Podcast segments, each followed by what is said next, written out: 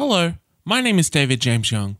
You might know me as one of the four voices you're about to hear for the next hour or so on Hottest 100s and Thousands. But today, I'm coming to you as a friend. We're friends, right?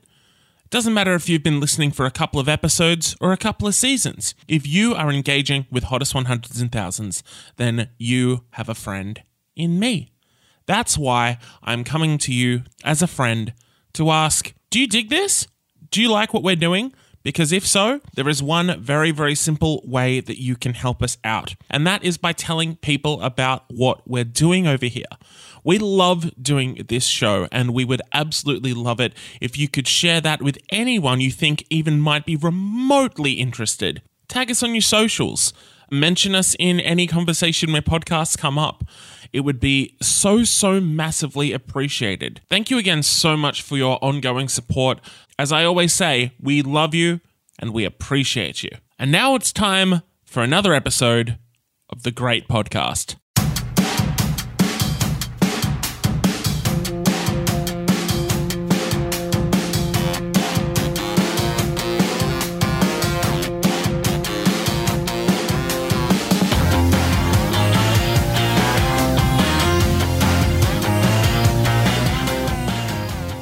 We are Hottest 100s and Thousands, and we have taken control of your radio station. This is the podcast.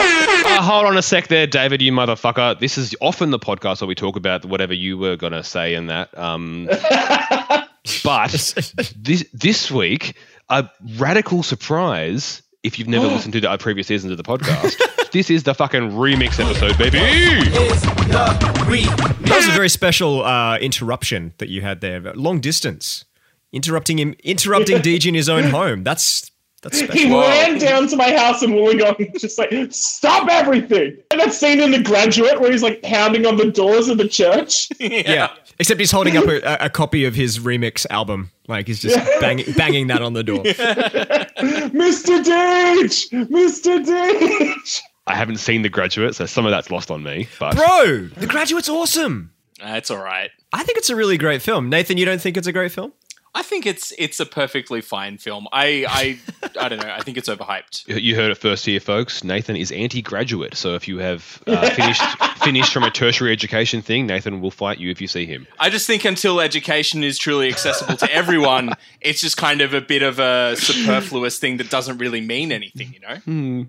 Yeah. Damn, son. Got to keep working on my PhD after this. No, thanks, thanks, Nate. Um, all And then. Nathan's going to be knocking on your door. Sure, Like, yeah.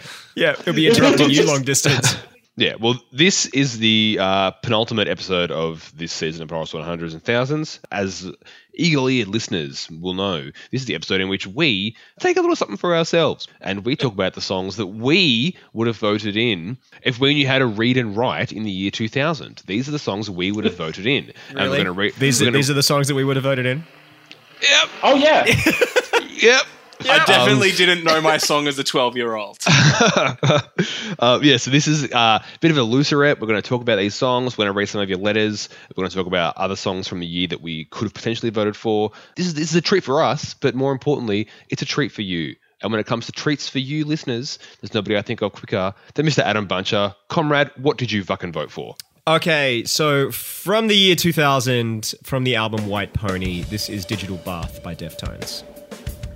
Yo, honey, let's do it. Deftones, white pony.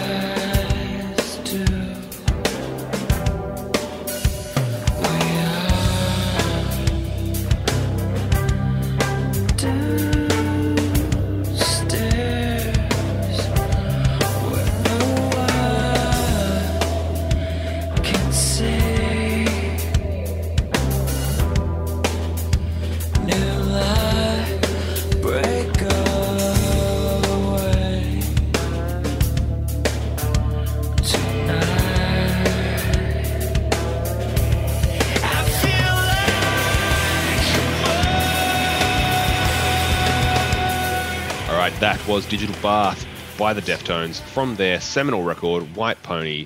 Adam, talk us through this fucking classic.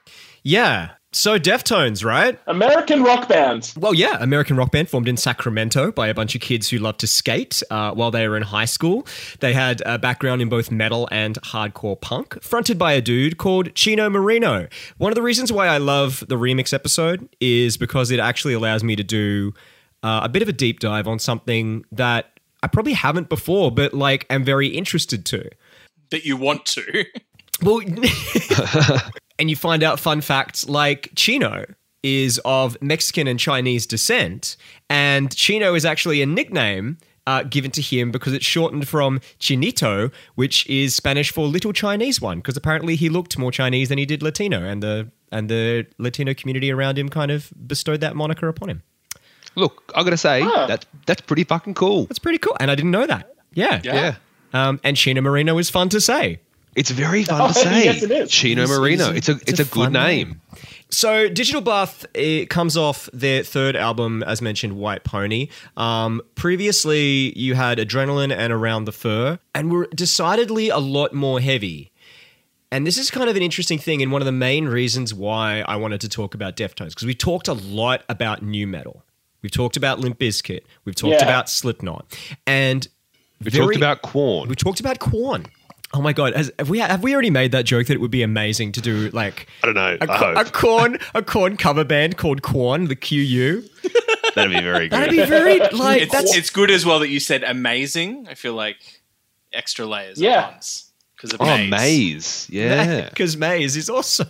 So they they are often thrown in with the new metal crowd simply because they came up in that time, but they are distinctly apart from it. And what I didn't realize at the time is that that was entirely intentional, and in fact, they went to a lot of effort to distance themselves from it. They re- completely rejected the new metal label, despite the fact that their sound had so many crossovers. They were invited to tour with Korn and Limp Bizkit numerous times, and every time they turned it down to the point where Korn like seriously hit them up, being like, "Why do you hate us?" But there are so many quotes that Chino has where he says like. Stuff like the name of the genre was new metal, so anything that is one day that is going to be old, and I didn't want to be old with it.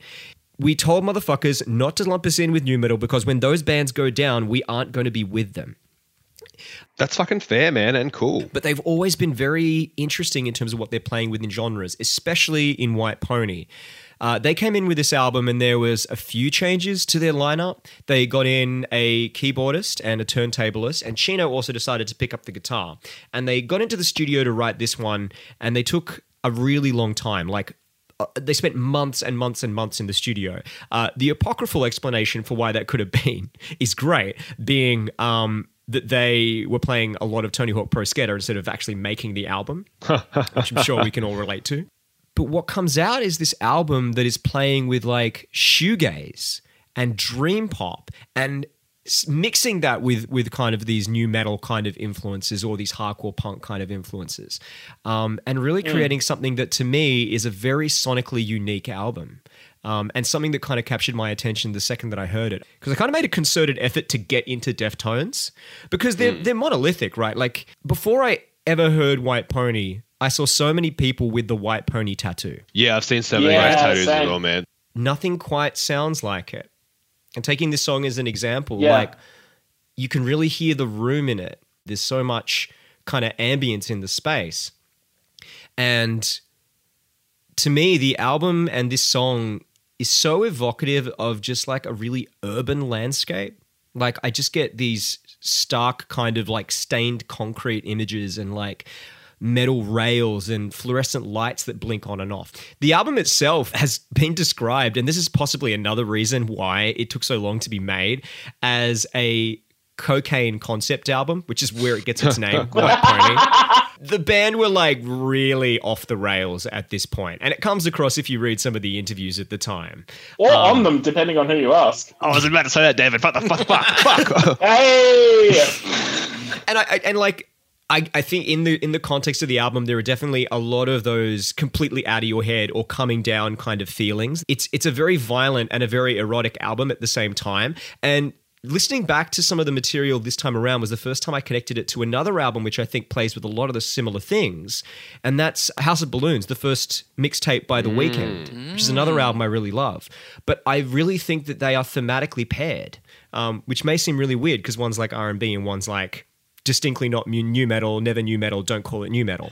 Um, Yeah. what I love about that kind of idea of it being a cocaine concept album is not only uh like what what comes out in the writing of it, but like kind of on a meta level, the fact that they did write those kinds of things. Like this this song was described by Chino in an interview as like something that he wrote when it was 5 a.m. and he was partying and he just had, this idea of like electrocuting a girl with an appliance in a bath, which is fucked up. And it's like kind of really not okay. And it made me kind of go like, oh, Jesus, like, but like if you were off your head on coke, that's kind of the thing that you would write and not question. And th- that's why I think like the al- the album kind of has some of its brilliance as well because it really was this kind of lack of restraint exploration and just like diving deep into this into this sonic landscape and managing to come up with a Yeah. classic. And so this song I think endures for me because it never quite does what you expect it to do. You think you've got it and then it kind of eludes you. And it does that in, in its kind of melodies and in the kind of sounds that kind of come out. And yet it just still has like such a punch to it. When Chino hits that high part in the chorus, when he really hits that note, I remember the first time I heard that, I was absolutely blown away. And I still get a really strong reaction when I hear that. White Pony in general, and this song in particular as well, it um does in a similar way what David Bowie did with glam rock with Ziggy Stardust, like the record and the Spiders from Mars. Um, Bowie, I think he took the ideas of like glam rock, like your Marc Bolan, T Rexy style glam rock, mm-hmm. and did it in a way that was the logical endpoint and conclusion to that genre. And in, in and in doing so went beyond that genre. And this s- record and this song feels like a similar kind of thing with new metal as an idea right? Like because new metal ostensibly whilst it does it has its tropes mm-hmm. but ostensibly it's about taking I guess non-metal ideas and pushing them into a metal and hard rock context. And I think with this record, bringing in elements of of like dream pop, even kind of synth shit is going on in the background. Yeah, some trip hop stuff as well. some yeah, some trip hop, sure. Yeah. Um, and, and definitely shoegaze, as you said, Adam. Um, all that kind of shit is channeled into this funnel that is the Deftones sound that then encapsulates the I guess if there was a manifesto for new metal, the goals of new metal, but then pushes it beyond that to the point where it can't even be called that anymore. In the same way that you wouldn't call Ziggy Stardust the record a glam rock record.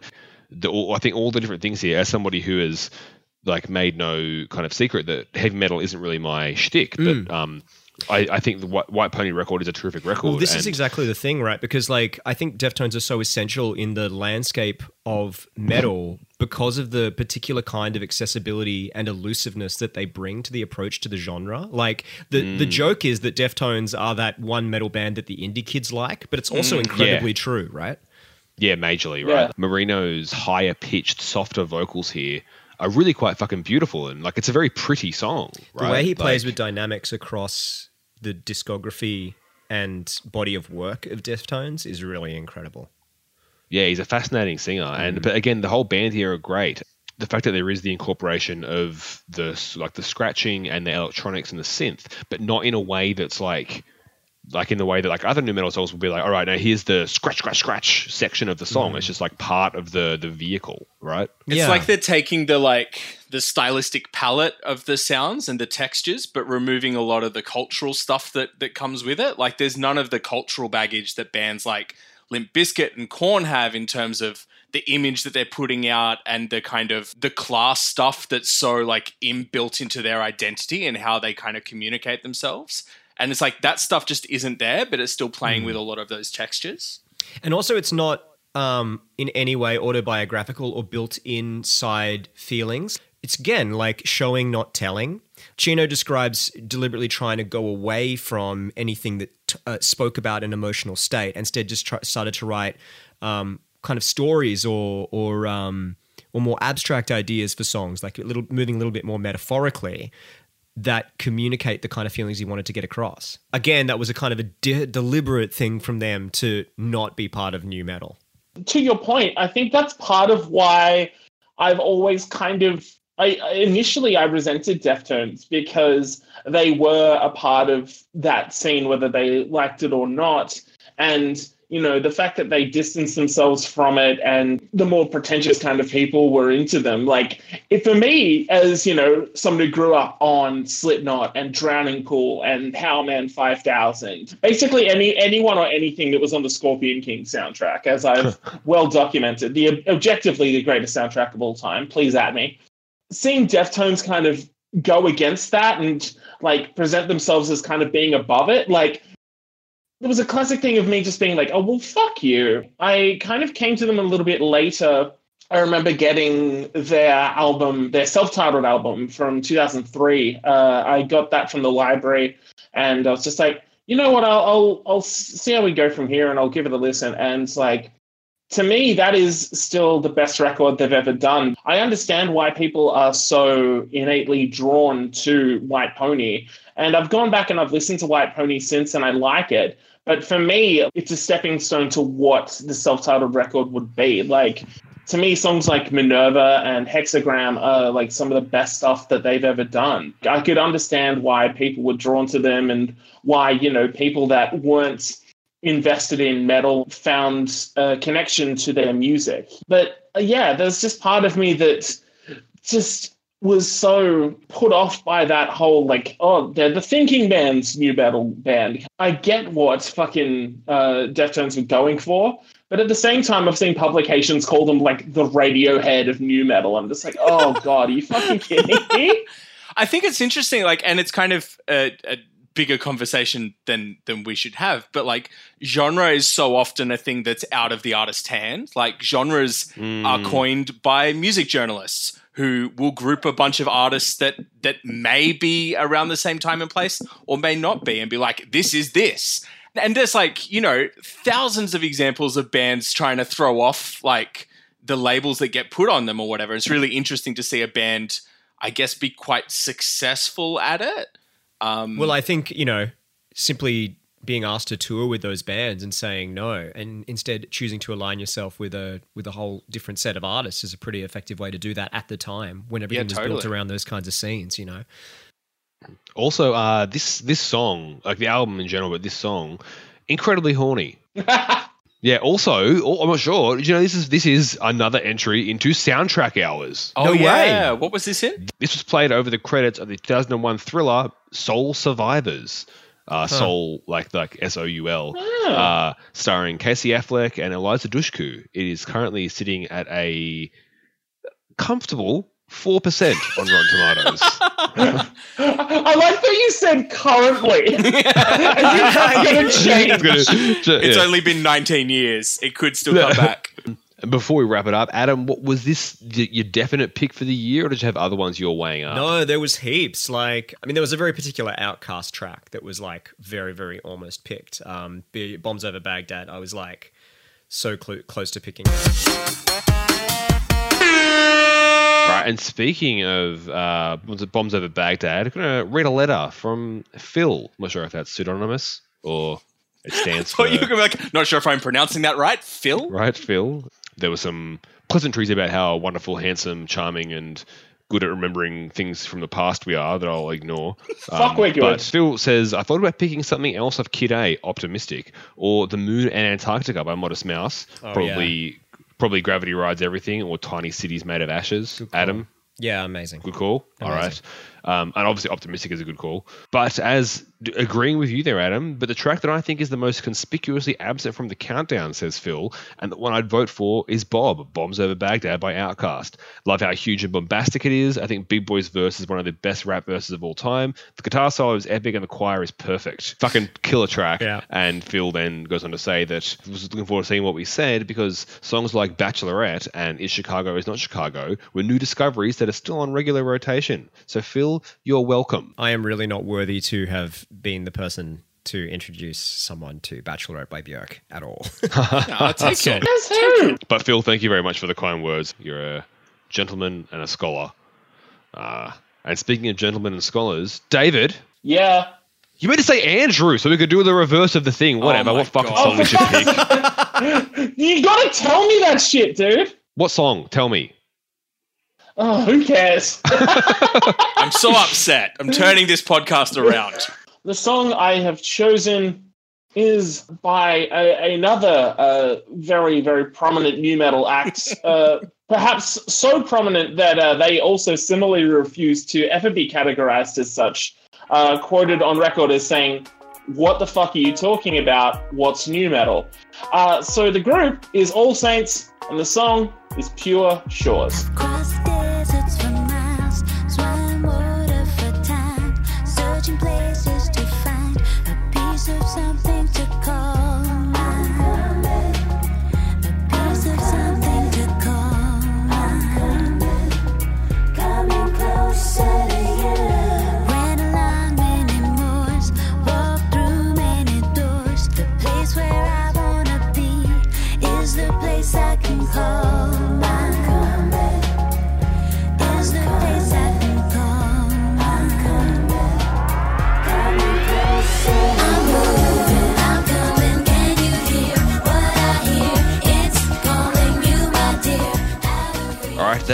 Saints They are Pure Shores. Deej, talk us through these saints and these shores.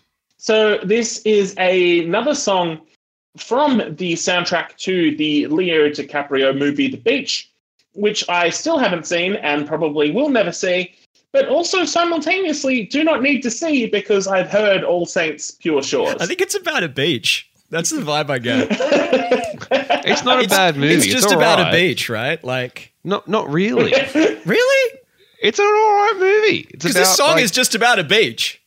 It's about like Leo's like a disaffected American dude who like Goes to a beach. goes to Thailand and hears stories about like this hidden community of like this autonomous kind of anarchist collective who like live near like a massive marijuana plantation like uh, under the like a- away from any anybody in society and he goes there and hangs out with them and shit happens that's bad and like it's about how like it's kind of like there's some Lord of the Flies vibes I guess but for adults like Oh, okay. I think it was all right it's Danny Boyle he's a good director He goes okay. it's written by Alex Garland who did fucking Oh shit! I didn't realize he wrote it. Oh my god. yeah, he wrote, he, he- he wrote the book it was based on at least. Holy anyway, Deej, these saints, these shores. This is a track produced by William Orbit, who was a pretty big deal electronica producer around that time. And as much as I love All Saints, this is this is more or less his song. You have that atmosphere, those distant echoing synth bleeps, like that really faint but really nice reverby guitar, and the way that the beat kind of flows, and just the wash of vocals. All Saints were a British vocal group uh, had a couple of big hits in the late 90s and early 2000s. This was probably their biggest, apart from uh, their song Never Ever. They also did like a couple of really bizarre covers. They did this cover of Under the Bridge, which is really, really strange. and also, uh, legit, like maybe like a couple of months or maybe even just under a year before the more famous version came out, they did a cover of Lady Marmalade. Oh, Huh. that would have felt terrible. They do that, and then the other one comes out. I know, right? I think when we talked about what was the other song from the beach soundtrack that we talked about? Was it Porcelain? yeah, it was Moby Porcelain. Hearing that, I was just like, the beach. Why do I know that name? And then I was just like, oh, of course, it's the Pure Shores song. This is synonymous with that movie, but it has completely eclipsed the movie. You know, it's just like Iris by the Goo Goo Dolls was on the soundtrack for City of Angels, but no one fucking remembers City of Angels. You know what I mean? Another perfect example, All Star by Smash Mouth. That was originally for this like complete shithouse family comedy superhero movie called I think they were called Mystery Man. It was a Ben Stiller vehicle. Oh yeah, I remember that movie. I sincerely fucking thought you were going to say Shrek. Every fiber of my being knew you were going to say Shrek, and then you didn't. it's very, very funny to think of Shrek. Shrek as a superhero. superhero. Shrek's a superhero. I like superhero movies. You know, Spider Man, Shrek, Superman Two. Shrek's one of the Avengers. That's canon now. Oh, Mr. Stark, I don't feel so good. I like the that blend of this being super poppy, but could also totally work as something quote unquote alternative and could have that Triple J crossover. I feel like if this was given a chance on Triple J, it totally could have taken off the same way that uh, those Kylie singles that we've talked about did. Well, it's funny you mention it being given a chance on Triple J because it recently was featured as part of their Requestival. Oh no shit! I didn't even see that. That's awesome. It got a run, yeah. Fuck yeah! Dee's just entirely spot on. It is entirely within the wheelhouse of potentially being a Triple J fucking hit, right? Like it's a it's Yeah. a gorgeously produced hooky chorus. Like there's a reason that this is seen as a classic song even now. it's just a beautiful pop song and it's a really cool example of because of all those trip hop elements and everything all these things that just a few years ago were kind of like the dominant sounds in alternative music then filtering through producers to become dominant sounds in pop music. And it's just like that that kind of cycle happens you know again and again. That's just like kind of how the music industry works. But like this is such a clear example of that like and yeah like you said the chorus is just amazing. This is just a great great pop song apparently orbit also worked with madonna a lot. Madonna was apparently very cranky that she didn't get this song I guess she should have fucking written it. Yeah, then. you Well, should I have guess made the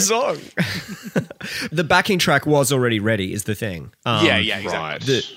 because they knew that they wanted to get Orbit in for this track. They knew that it was going to be a soundtrack thing. They brought in Shaznay, and um, apparently the story that she tells about the writing of it is they sho- they showed her like a minute of the film. Um, then they were like, "All right, go on, you can go and write it now." And apparently, it was just all she saw was just some beach stuff. So that's why the song is literally just like about being on a beach. well, the, the That's in- all it needs to be, though. I know, Like, I know. it is so like perfect in the way that it romanticizes like a time and a place. And a beach. Literally, like Yeah. you are taken there the second that she starts singing, and it's just the atmosphere is just perfect for this kind of song. Yeah, the, the, Yeah. the place it romanticizes is the, The beach, beach. and the time it romanticizes is Beach beach, time. time. love a bit of beach time and here's what I wonder when I listen to the song because when I listen to the song, like, and I, I was actually writing um, notes to it. It's like, oh, the song has such a gentle movement to it. It's kind of like a wave. it's like the, the textures are really immersive, like if you're floating in a damn it, like. And I'm just thinking to myself, like. Is it because I already know that it's called Pure Shores and it was written for a movie called The Beach? Or is this just really good at conveying the beach in musical form? And I don't know. Probably both. well, like the the part of the film that this song is in is, is when Leo and his two This is at mates the arri- beach. ar- arrive at the uh, when they arrive at the beach for the first time. The titular beach. the titular beach, the star of the film, and they're like all optimistic about the purity of this new life away from society. The purity They're of these like, shores the the, the purity of this. yeah, this is me summing up the moment of the beach when they arrive at the beach. Is Leo being like, "Holy crap, we're at the beach. Let's have some time at the beach. Let's stay at the beach." And that's what this song is about. Yeah, I know, but I, but I just I love that it reinforces something that we've kind of talked about before, where like Shaznay uh, has talked about it being a really easy compositional process in terms of like writing the lyrics and and the kind of components that she did because she's like, oh, I don't have to come up with what this is about.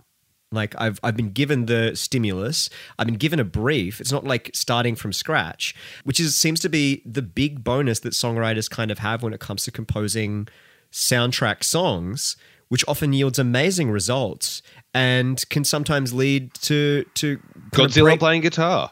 or breakthroughs in their writing, right? You mentioned Godzilla, right? But like, if Untitled hadn't been written by Silverchair, would Neon Ballroom have sounded the same? Because we mentioned Yeah. the, you know, if Radiohead hadn't been given fucking exit music for a film, how would OK Computer have sounded? This is kind of to connect it back to Deftones in a way as well. But like, what happens when you stop worrying about your image or what the band kind of is, and you just get back to the principal activity, which is writing a song? limitations foster creativity, right? Absolutely. That's, that's, a, a thing, right? And that's obviously helpful here. I did want to bring up a thing that I read. Uh, I'm, I- I'm sure if you if, if you watched the video hits in the years between 2000 and 2007, you probably saw this video. A few weeks ago, listeners will recall that I put myself on the shit list for fucking up some people who I thought were in a relationship, and I can't even remember who. Alexis Bledel and Pete from Mad Men Yep. and somebody else. I fucked it up somehow. I fucked it up Christina again now. Ricci, you forgot her Chris- name. Chris- She's Christina a Ricci, dedicated Vin- listener.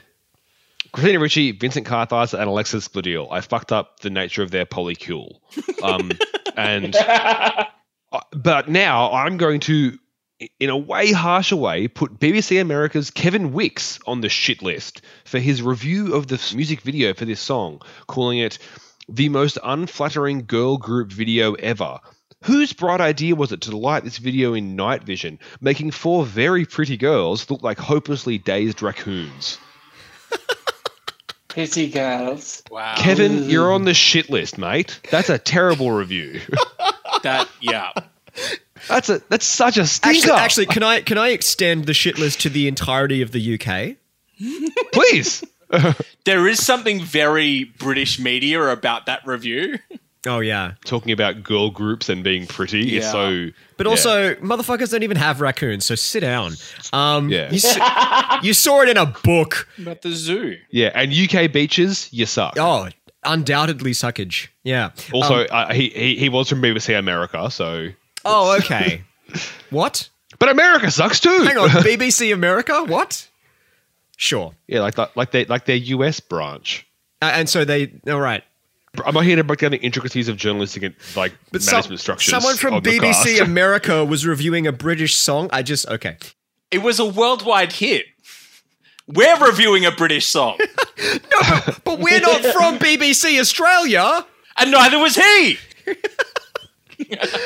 Okay, but I'm going to shit can all of the UK, right? I'm going to do it. Um, because this was the second biggest selling single of the year 2000. Do you want to know what the biggest selling single in the UK in the year 2000 was? Yeah, let- let- I'm just going to take a big sip of water first. Was it the Millennium Prayer by Cliff Richard? No, it was my song that I'm doing next. No, it was my song that I'm doing after. Adam, what was it? The biggest selling single of the year 2000 was Can We Fix It by Bob the Builder. Yes! Boo! Fuck yeah! Fucking yes, son! That fucking rules! Who who made Bob the Builder? Like, was that like a who The was Bob the British. Builder's Who made buil- Bob Who- the Builder? This is this is like my philosophical thing. Who was Bob the Builder's builder? Fucking, fucking hell. anyway, what I was gonna say was there a song called "Can We Brexit" Oh, by Bob the Builder? surely. Go fuck yourself, man. no, we can't. Uh, It was created by a guy named Keith Chapman, for the record. oh my god, hang on, I'm just going to Google Can We No, we're all googling it right now. I can't see it. That sucks too much for it not to exist. And yet, I don't know that it exists. I'm sure some sketch group on YouTube has done it, and it's gotten like 2,000 views. Ah, I can't seem to see it, and you know what sucks is that now we have to do it. We don't. oh man, he- heavy is the don't. head that wears the crown. we don't man. have to do this at all. Hev- heavy is the Andrew. head that wears the yellow No. safety hat. Not, no. No. For so many reasons, no. I want to. I want to go back to just uh, William Orbit as well, um, because as you mentioned, he was the brains behind this song. But uh, we have heard from him previously because Oh, yeah, yeah, yeah. Music by Madonna got in, as well as Beautiful Stranger. He had a hand in both of those songs, and also he produced a little album called Thirteen by Blur, Oh, Yes, he did. which we talked about, um, Coffee and TV And tender. great and song. Tender. Deej, was this an easy pick for you? Or were you weighing up between a few others? What were you, What was your thought process? I, I try not to overthink it because if you overthink it, then you know you're just like, oh well, should I do this one? But should I do this track from this album, or should I, I don't know, pick a fucking movement or fucking Shut something that sounds like hammers? What are you trying to say, Deej? It feels like you. oh, I don't know. He's, he's doing some excellent foreshadowing. Hmm. I might have listened ahead on this episode. Was it good? They've done better. They should bring back the Dungeons and Dragons episode. Yeah. we actually should bring back. Uh, the look, Dungeons and look, let's Dragons not episode. let's not remember the remix episodes that were more work than we are currently doing in the remix episodes. This is enough work. it's okay. yeah, yeah. I did have. I end up making a list. Like eventually, like I, I just did the classic, like go through the Wikipedia page and like pick out all the songs. And like, I'm glad that I just instinctively just went with the one because I ended up with a fucking massive list. So I had "Go Let It Out" by Oasis, "Leader of Men" by Nickelback, title track by Death Cab for Cutie, "If You're Gone" by Matchbox Twenty, "Pray to God" by Shellac, "Breathless" by The Corrs, "Higher" by Creed, Kids by Robbie Williams and Kylie Minogue, Dig by Mudvayne, Weekends by the Black Eyed Peas, which was released as a single on my 10th birthday, October the 3rd, 2000. Uh, Mass Romantic by the New Pornographers. And you know what? Just because we just talked about it, I'm going to throw in an honorable mention for Can We Fix It by Bob the Builder. You had me until honorable mention. Nathan, speaking of honorable mentions, our listeners are honorable mentioners when they write into us, like our dear friend here just has. It's flawless. Yeah, absolutely. This is so. This is a letter from uh, Villagers. He says, "Hi, hottest hundreds and thousands crew. I'm from the Netherlands and started listening to Triple J in 2016. I think maybe a year later I found this podcast. This is the first time I've written something in for the remix episode. I haven't attentively listened to every song in the 2000 countdown yet, but I would say that currently Naughty by Skulker is my favorite. Oh, It's a huge you, rock man. song with wonderful hooks. Good, good pick. I was happy you were all fairly positive about that song as well. Mm. Uh, I was a one-year-old in 2000, so my music Ah, knowledge. fuck. Ah, god damn it. Why did you read that part? Ah, Jesus Christ. I'm going to die soon. You can audition for um, Hottest Hundreds and Thousands Juniors or whatever it was, but you have to learn Spanish. No, no, the, the Spanish spin-off's a different thing. We're franchising. Okay, okay. There'll be there'll be one in every continent for every language. However, in regards to songs that didn't make the 2000 countdown, I want to shout out Too Young by Phoenix. Um, oh, Villagers, mate. Let Nice. me. That was on my fucking shortlist. Terrific taste. Other great songs from 2000 that weren't in the countdown include Idioteque by Radiohead. I think we can all agree there. Uh, Bombs Over Baghdad by Outkast and Utopia by Goldfrapp. Oh, and I do hope that the curious case of Feel Good Hit of the Summer by Queens of the Stone Age is mentioned at some point. It was on the compilation CD of the 2000 Hottest 100, but not in the actual countdown. I don't think it's ever been revealed how that ended up happening. Love the pod and wish you well. There's been a bit of discussion about that, man. People have mentioned that thing a few times, right? Like, I don't think we have a conclusive answer apart from Oh, maybe. God, I was just going to say we're going to reveal the conclusive answer. Oh, do we have a do we have a live one? No, but we can reveal it. We can know. make one up. we could lie. It doesn't matter now because the general I thought is that it was number 101, right? And I think DK himself has kind of hinted that. Kingsmill, I mean, not, Not not not- not, sorry. not yeah. Good. Yeah. He's the leader of the bunch. I'm on I'm on DK basis with both of them, so it gets confusing. Potentially, it was like super super close as well, but who knows? All right. Now, look, I'm sorry. Whatever. Look, I know, I know. Whatever. Look, 2000 was um a, a year for me that had a bunch of records that I really truly love, but uh, in terms of individual songs, it was a bit trickier for me. Some like obviously, as has been mentioned, Radiohead's Idioteque, which I think is my favorite Radiohead song and a clear, clear victor for the tightest choice from the Kid A record also considering something from uh, the Cure's Bloodflowers, which I think is a very underrated record for late period Cure. Uh, the Dirty Threes, Whatever You Love You Are, came out that year, and I already did vote in a Dirty Three track a number of years ago. Peaches Fuck the Pain Away, which Adam brought up in our uh, What Song Is It Anyway segment, is a absolutely worthy entrant to be here. I was weighing up between those things and also the Propagandhi track, um, Today's Empires, Tomorrow's Ashes that I'll vote in Propagandhi in a few years' time if we haven't reached the hottest juniors section yet. But unfortunately, fam, I am subbing in my vote for Godspeed You Black Emperor's segment from Sleep called Broken Windows Locks of Love Part 3.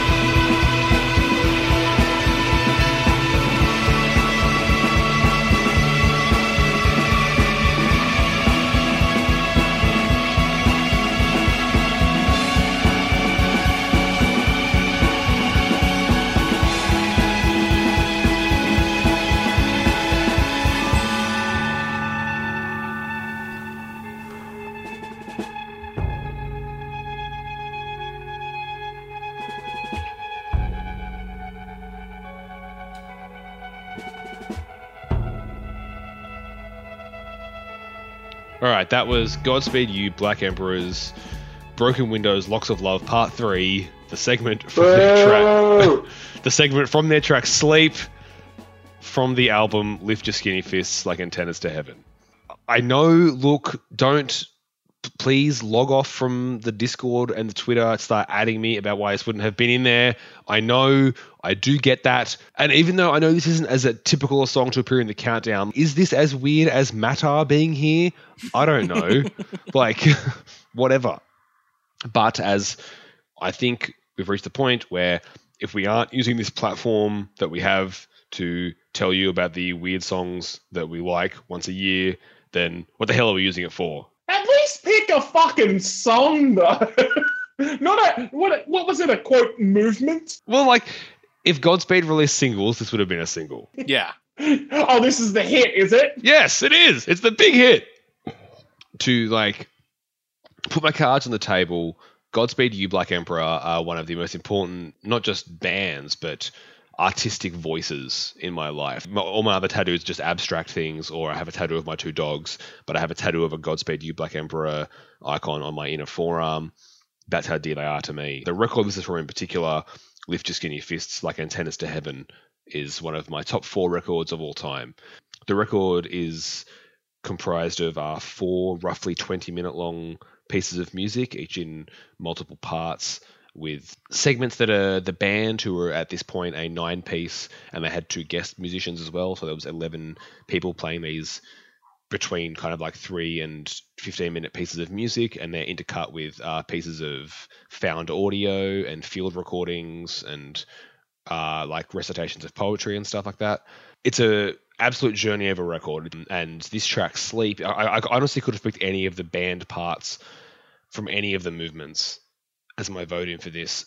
But I chose this one in particular because Godspeed You Black Emperor as a band, they're a Canadian post rock band. They're kind of regarded as one of the biggest names of that loosely defined genre.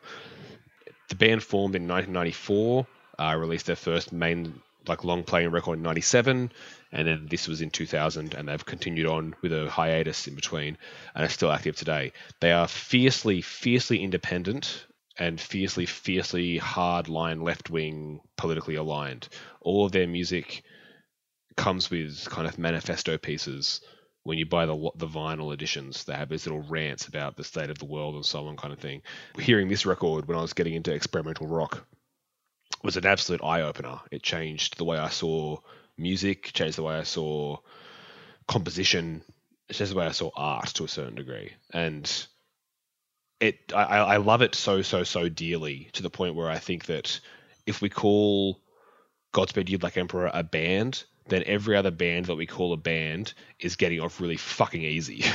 Because these fucking nine weirdo Canadian experimentalists do things that are so fucking mind expanding to me that it's insane. There's 10 of them if you include the guy that literally does film projections. Mm, so good. They list the guys that like make films and project them onto the screen while they're performing as official members of the band. And there are two of them as well. Yeah, Mm. but thinking about the live show of Godspeed, like that's such a fundamental part to how you experience the music. And that's like, there's just as much craft in what they're doing as everyone else. I think it's actually really great that they're, they're sort of like included in that. And I think that speaks to the band's kind of ethos as well. because the band are very much um, driven by an anarchist spirit where everything is divided equally in terms of profit kind of thing or money they make from the band. The, I, the reason I bring up their politics is because so much of the imagery around Godspeed You Black Emperor is gloom and doom and heaviness and depression. And there is a lot of that in a lot of their music for sure. But I think this particular movement, um, Broken Windows, Locks of Love, Part 3, is important because whilst there is a darkness of the song for like a nine minute instrumental track, there's darkness there for sure. But like like the best fucking political activists or like the best anarchists, you got to know that the gloom is the foundation. What you build is hope. And with this track, there is this fucking hope to it. They're like the the grinding guitar crescendos um, mixed with these like these major key horn lines and the like the, the when when the kind of the levy breaks and it does open through to like this like kind of bombastic release that the band is building to it is a sense of hope and it's, it's a sense of beauty and it's like it's it's lovely and just this kind of like this like relaxing like ah fuck yes fuck yes it is okay. I think that's what Godspeed do so so so much better than any other kind of um, post rock band is this ability to give you the release that you need. It's not just the doom and gloom. It's this these fucking in this case these 11 musicians the nine core band members and the two horn guest players working together somehow making it chaotic and bombastic when it needs to be but like there are moments in this where it all cuts back and it's just like kind of jazz drumming from one of the drummers and it's they show such extraordinary restraint that it's just this fucking insane goddamn piece of craftsmanship between these nearly a dozen musicians that it works to convey this message of hope. As this collective idea that we can work together and create something beautiful which obviously every band is doing that. But when you're like an anarchist collective like godspeed are i think there is this kind of extra layer to that composition or companionship. And like i know that this is an insanely pretentious pick i don't care i know that people are going to some people some people hearing this will be like oh I'll check it out and they'll fucking have their mind blown perhaps as much as I did when I heard it the first time. Some people will hear it and think it goes on too long and it's not for them. That's fine, man. It's not for everyone. I, I, I'm like, and that's fine. And I'm not better than you and you're not better than me for that disagreement. But for me, this like record, this 90 minute goddamn odyssey is fucking nirvana. Like this is heaven to me, man. Like this record is one of the if I could listen to something before I died, it might be this fucking record. It's so so fucking essential to who I am as a person.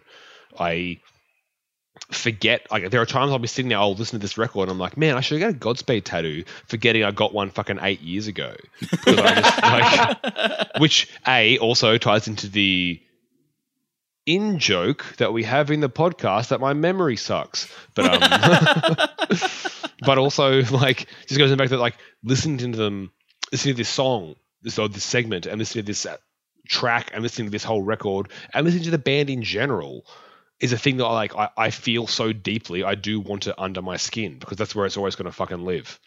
Okay, so like, you know, when someone recommends you a podcast and you see the amount of episodes there are, and it's like in the hundreds or sometimes like over a thousand, and you're just like, I, I can't see a way in because it's just so overwhelming.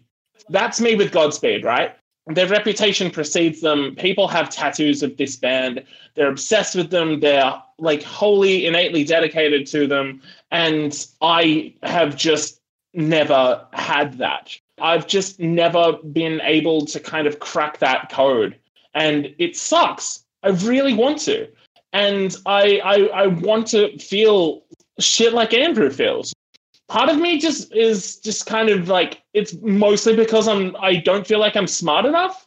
Like I don't feel like I have the comprehension skills and the attention span to really sit down and like focus on that any of their projects are like Kajunga, you know, they're all fucking huge. Like I refused to listen to the last DJ Khaled record because it was 90 minutes long. Yeah, I'm going to put DJ Khaled and Godspeed on the same level. Please at me. People do it a lot. I want to challenge you immediately, though, Deej, because like fundamentally, is it not the exact same process as you have listening to anything else? It unfolds a minute at a time. You don't listen to a 90 minute album in one go. You listen to a 90 minute album second by second, in the same way as you listen to a three minute song. The the per, the action that you actually perform as an individual is exactly the same, and I don't think so long as you have ears, the your capability to to listen isn't diminished or in any way affected by your intelligence.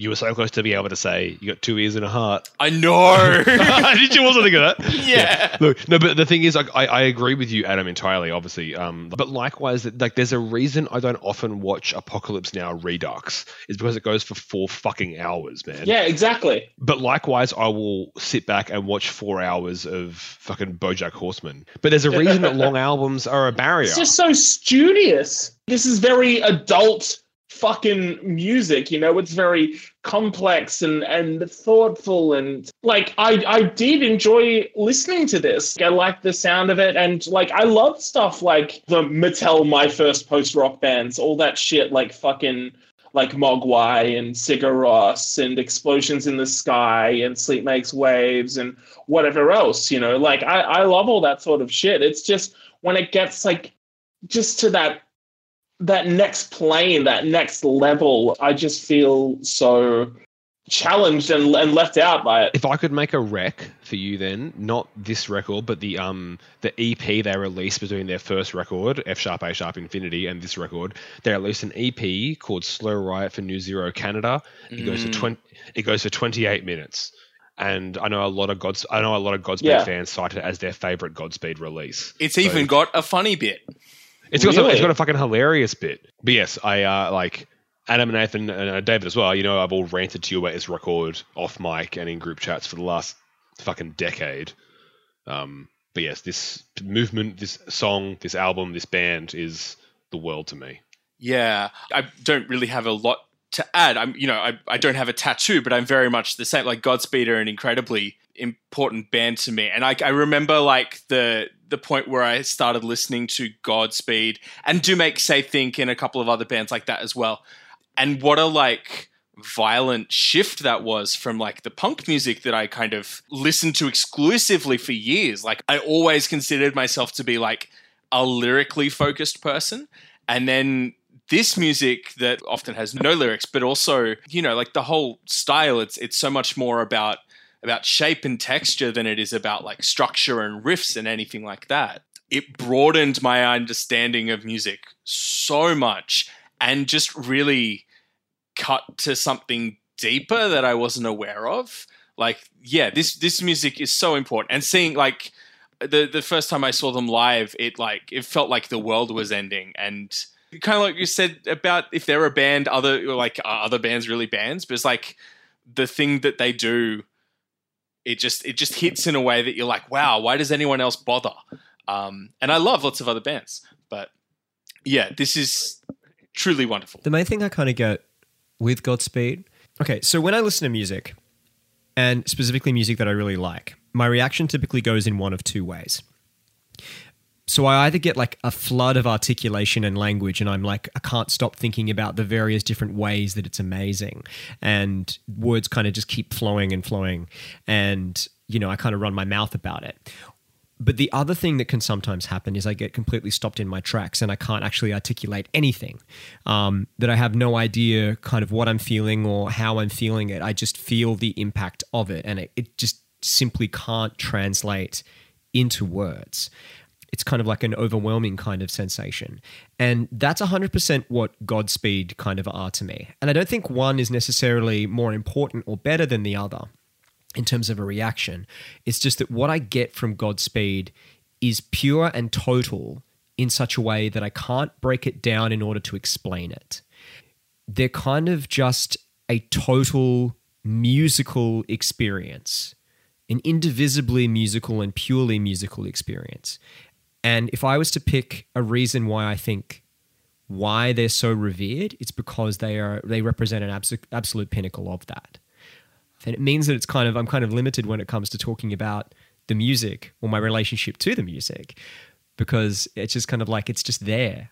I can't translate it. Well, they're one of few bands that really uh, stands that way totally for me. Spectacular fucking band. And before we move on, I will say one thing that's tight as all fucking hell. In 2013, the band won Canada's top music prize, the Polaris Music Prize. Um, and when accepting it, they said uh, they cr- criticised the cost of the event, saying maybe the next celebration should be ha- should happen in a cruddier hall without all the corporate banners and culture overlords.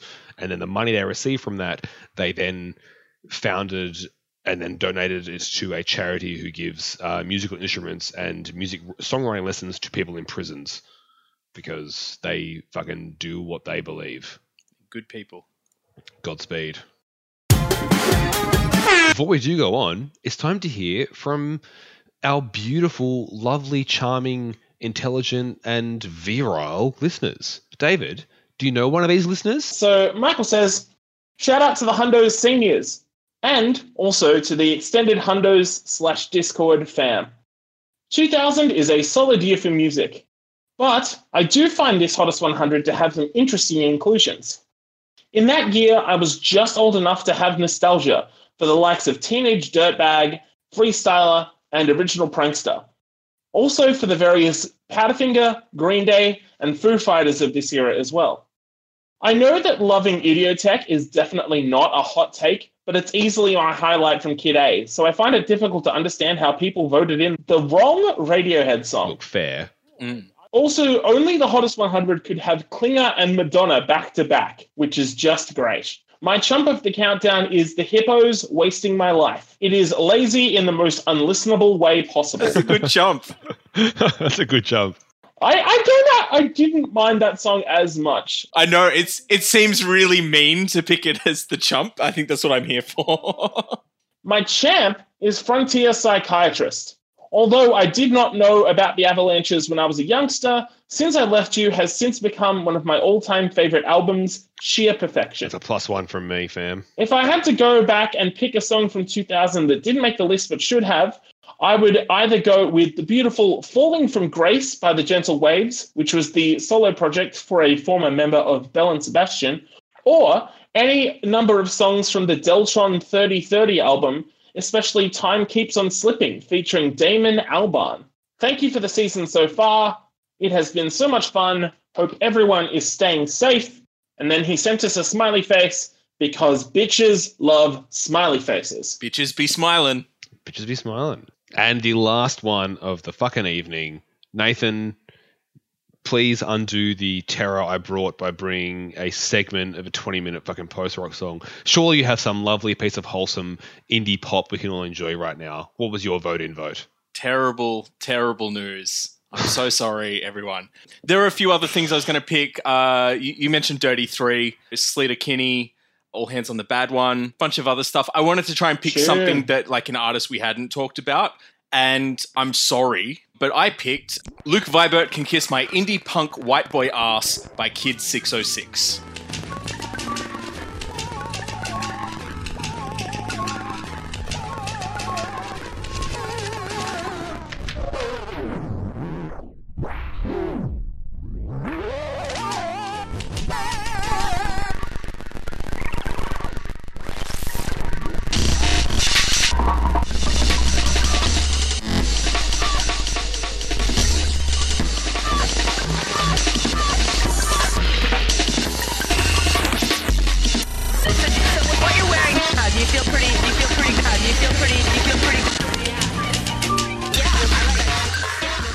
That was Kid 606 with Luke Vibert and Kiss My Indie Punk White Boy Ass.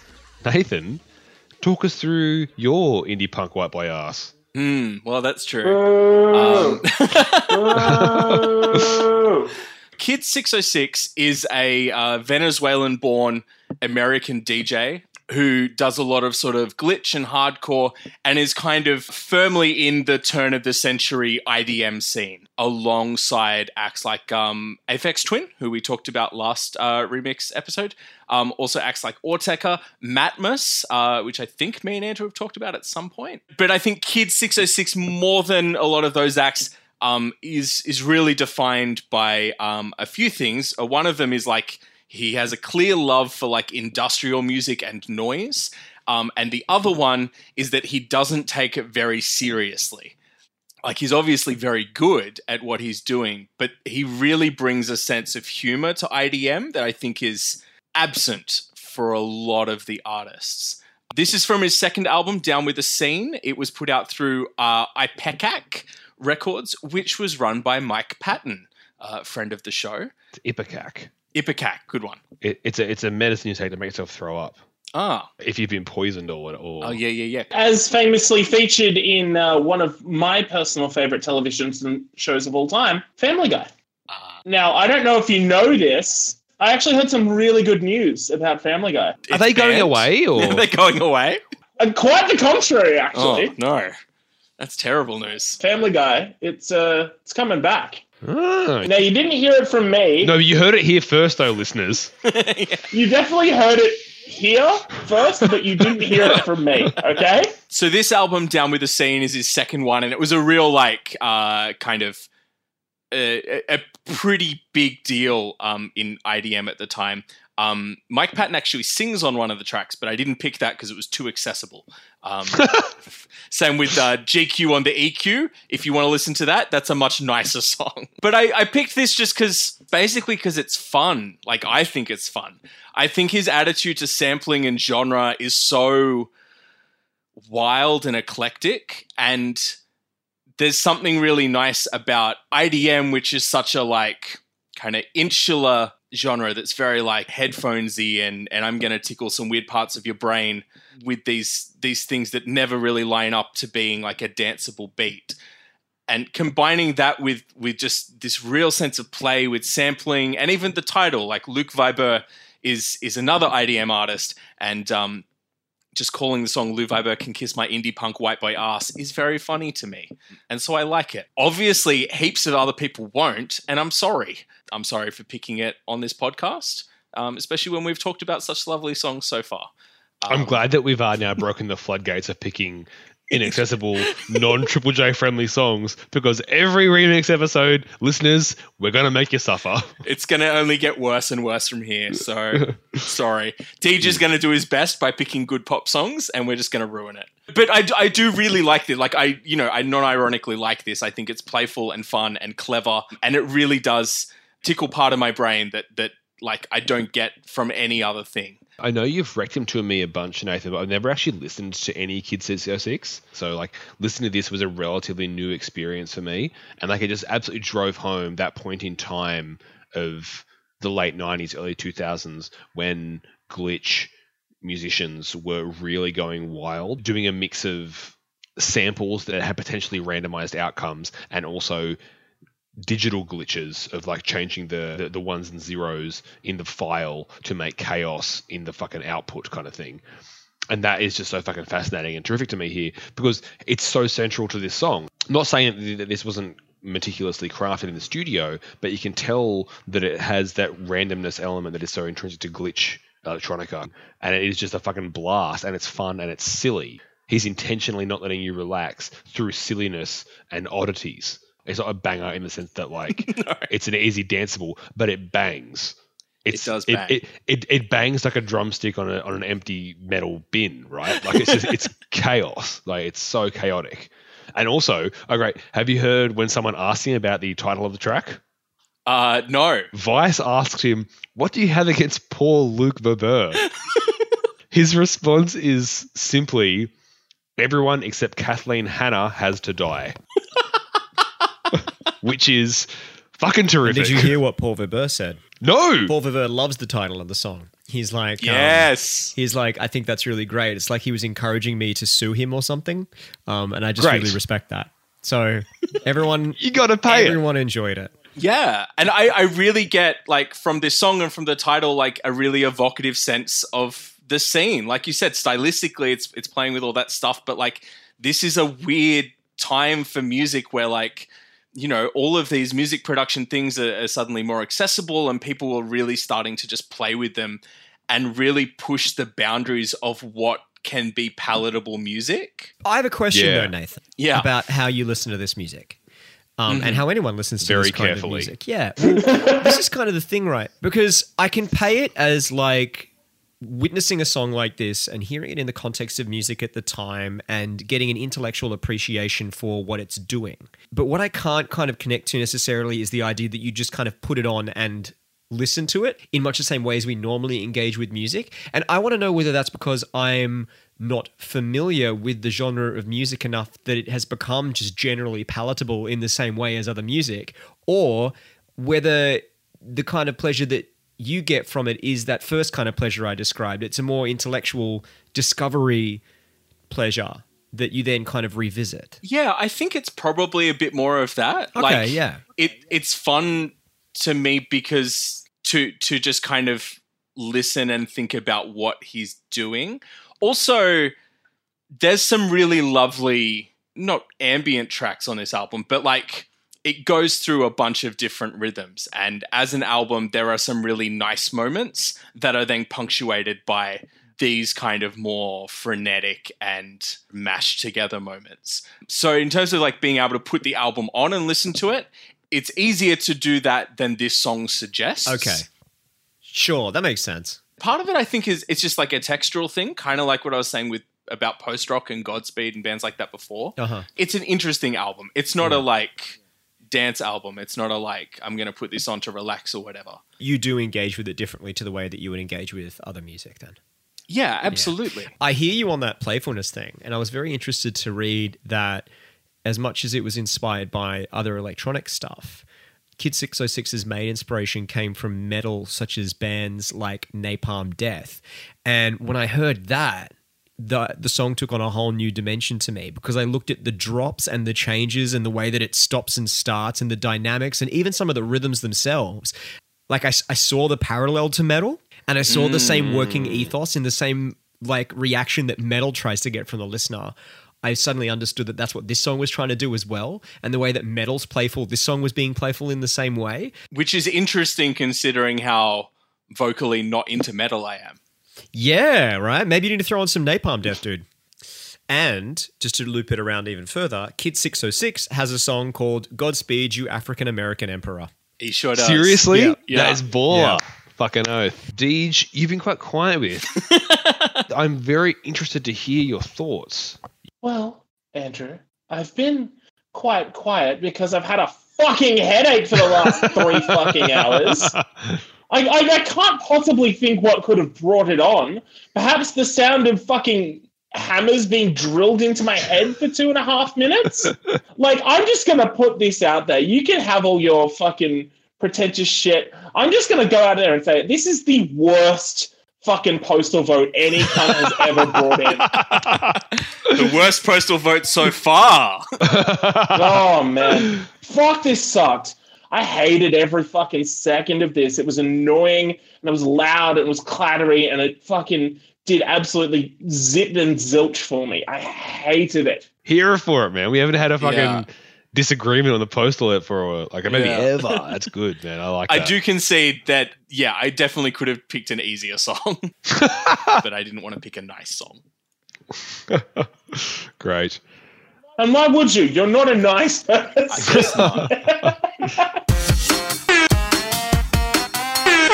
You know who actually is a nice person? Uh, potentially, I haven't done I haven't done a background check on them yet. But um, we got a fucking lovely as hell goddamn message from Sean saying and this is very very wholesome and just terrific. Saying so the year 2000 for my birthday, I received a Discman for my 11th birthday that my and my sister made me my first ever burnt CD with songs downloaded from Napster. Everything about that sentence is speaking to me deeply. I love it. Um, yeah. this burnt CD was so important in shaping my musical tastes and contained a whole lot of songs from the year 2000, plus a bunch of South Park, Simpsons, and novelty songs from random soundtracks. Again, speaks to me. You remember being in high school and downloading clips from South Park? Classic. Um, but in between all that crap is the first Eminem song I would ever gotten into, The Real Slim Shady. Sure, Slim Shady does not hold up in any sense to this day, Sean says, with the beat being pretty repetitive and annoying, plus outdated references like Carson Daly and Fred Durst. Do you you want to take issue with Fred Durst being outdated, or? How dare you? However, Marshall Mathers III took the world by storm with his childish, no fucks given attitude.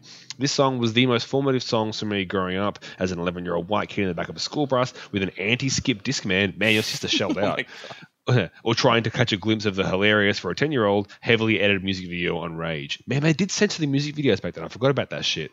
Um, the real Slim Shady could have easily slotted in somewhere between the Korns and the Bizkits of the 2000s countdown. I agree with you there. It would be sensible to see this track in there. Eminem eventually gets into the countdown in 03 with much better cuts from the Eminem show and the, and 8 Mile soundtrack. But the real Slim Shady would have easily been my vote back then in the year 2000 as a 10 year old. And Sean then goes on to say, but if he was to vote now, he would vote for Queens of the Stone Age, Lost Art of Keeping a Secret. Terrific stuff. We all want to thank you so much for sending what you sent in. Hang on with us on the Discord. If not on it yet, there's a link in the fucking episode description. Um, and as a foreshadowing of next week, we have a great message in here from Ed Burton. Uh, you'll have to take out your pens and papers or your notepads and keyboards and remember these numbers to argue with Ed if you disagree or applaud him if you were to, if you agree. Ed, you may know him from previously saying that um the Girls Like That is an incel anthem. He says for this top 10, it would be infinitely improved if you swap 6 to 10 with 1 to 5. Also saying the current 1 to 5 paint a picture of a milquetoast youth afraid to take a chance and about something with a fucking pulse. Head to head, number 6 is better than number 1. Number 7, as shitty as it is, is still twice the song that number 2 is. You could make an argument that 3 is the equal of 8, but I wouldn't because it isn't. Four. Number fucking four. What a fucking meme. Number one could end after one bar and still beat the shit out of four. Number 10 is everything number five is not, i.e., a good song. This top five is to blame for the popularity of the risk averse people like Jack Johnson a year later, and I want it held responsible. At least 98, still the worst year, managed to keep you two out of the top 10. Whoa. Ed, thank you, sir. Hopefully, listeners, you will keep these notes in mind when we discuss the top 10 when it comes in just a little while. Phenomenally um, good work. We will be back very, very soon with the, conc- the thrilling conclusion to the Triple J Hot 100 from the year 2000. But until then, my name is, as always, Andrew McDonald, and on behalf of my dear friends and beloved comrades, Nathan Harrison, Bye. Adam Buncher, See ya. and the man himself, David James Young. Number eight. My name is again Andrew McDonald. Everything, in particular, noises that make that give DJ a headache, is good for you.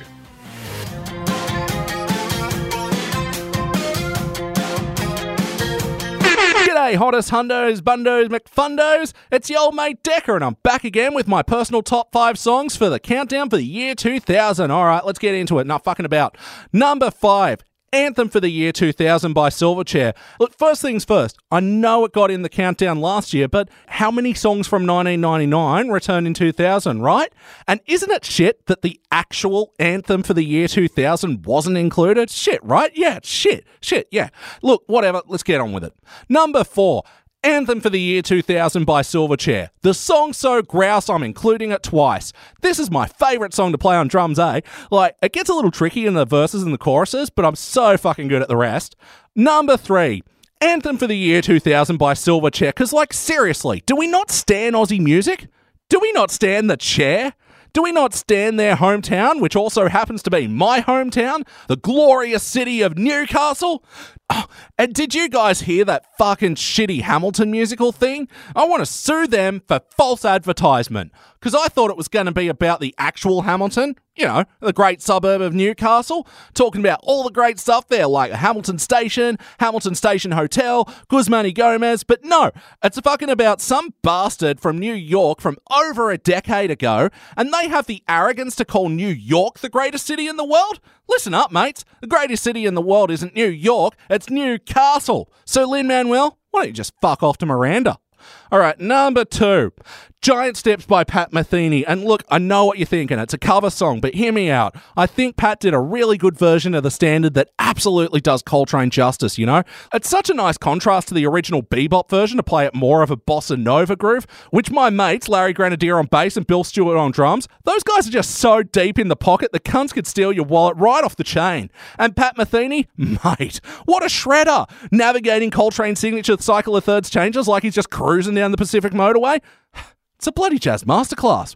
And number one, Anthem for the Year 2 fucking thousand by Silverchair. That's how fucking good this song is and how pissed I am at that Triple J audience from 20 years ago for not including it in this countdown. Like, look, I understand leaving out Pat Metheny. You know, jazz isn't everyone's cup of Woodstock, but it is criminal that this iconic Aussie jam got snubbed in the year that it was most relevant. All right, cunnies, I love your guts. Unblock me on Discord and I'll catch you next season.